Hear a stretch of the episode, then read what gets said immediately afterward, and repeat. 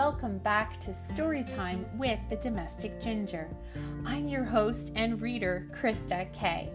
I am so excited to be here with you again today with another incredible story to help shape your minds and your thoughts. So get comfy, get cozy, and get your ears ready for a story.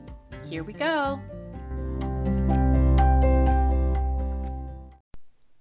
Merry Christmas, Little Mouse, written by Dugald Steer.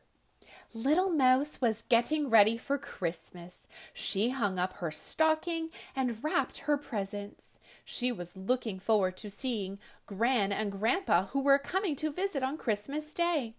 The only thing missing was snow. I know it doesn't really matter, Little Mouse said to herself but I'm still going to wish for snow. And so she wished extra hard. Then something magical happened.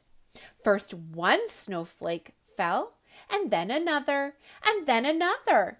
Soon the whole sky was filled with snowflakes. Little Mouse was so excited that she went outside to dance in the falling snow.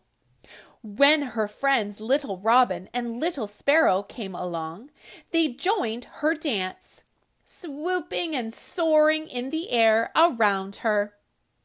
And as Christmas Eve drew on, it snowed more and more. Darkness fell, and the wind grew stronger. It howled and blew the heavy snow hard against the house. Little Mouse had gone inside. As she watched the drifts grow, she turned to her mother. What if no one can get through? she asked. What if Santa Claus can't come? Of course Santa will come, Mom laughed. He has a magical sleigh that can travel through snow and air. If the snow is too deep, he'll just fly above it. But Gran and Grandpa can't fly, thought Little Mouse. She was worried. On Christmas Day, Little Mouse woke up and saw that Santa had come despite the snow. But when she ran into the kitchen to wish Mom and Dad a Merry Christmas, she got a surprise. There, on the table, was a card.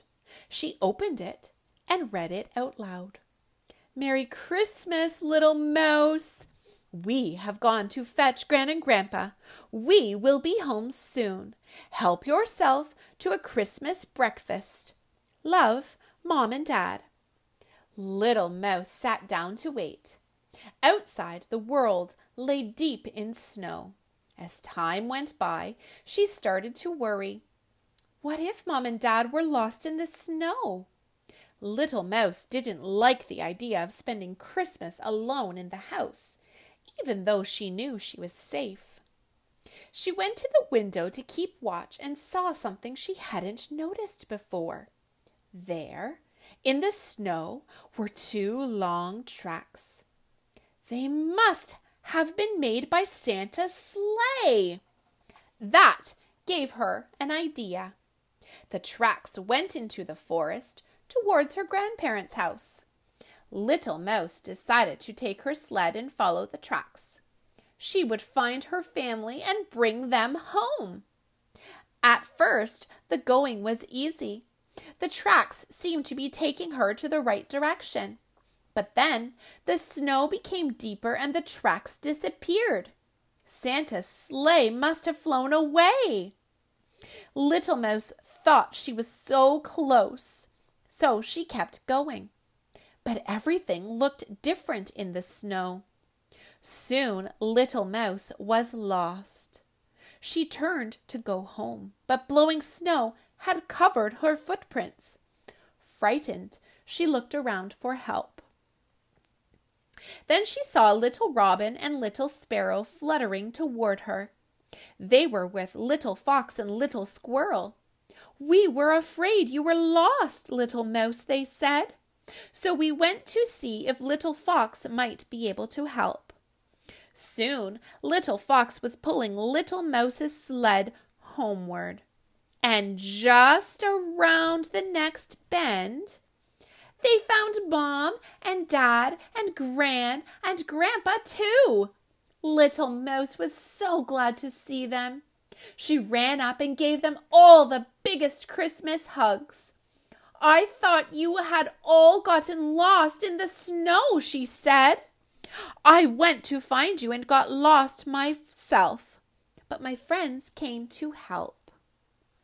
Mom invited all of Little Mouse's friends to join them for Christmas dinner. Little Mouse put on her special present for Mom and Dad a beautiful red dress to match her Christmas hat.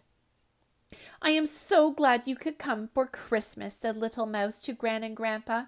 Spending Christmas with your family and friends is the best present anyone could have. Gran and Grandpa smiled and said, Merry Christmas, Little Mouse.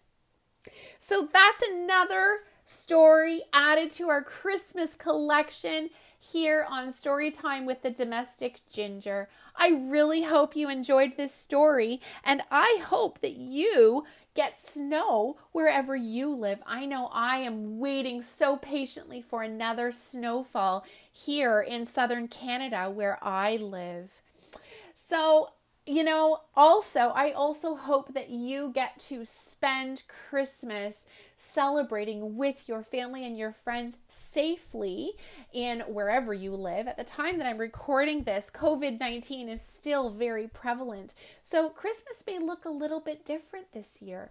It's going to be virtual celebrations at our house. And, you know, as odd as that feels, it's still going to feel so good to connect with our family and our friends. I hope that you too have beautiful celebrations that are safe with your family and friends. I want to thank you for your positive thoughts, your emails, your reviews. They just mean so much to me and they are making a huge difference in this podcast. Please leave me a review on Apple Podcasts if you haven't done so already. I will so appreciate any review that you leave. Let me know how you think I'm doing and how I can improve. So I'm so happy to be able to share my library of books with you. I'll see you next time.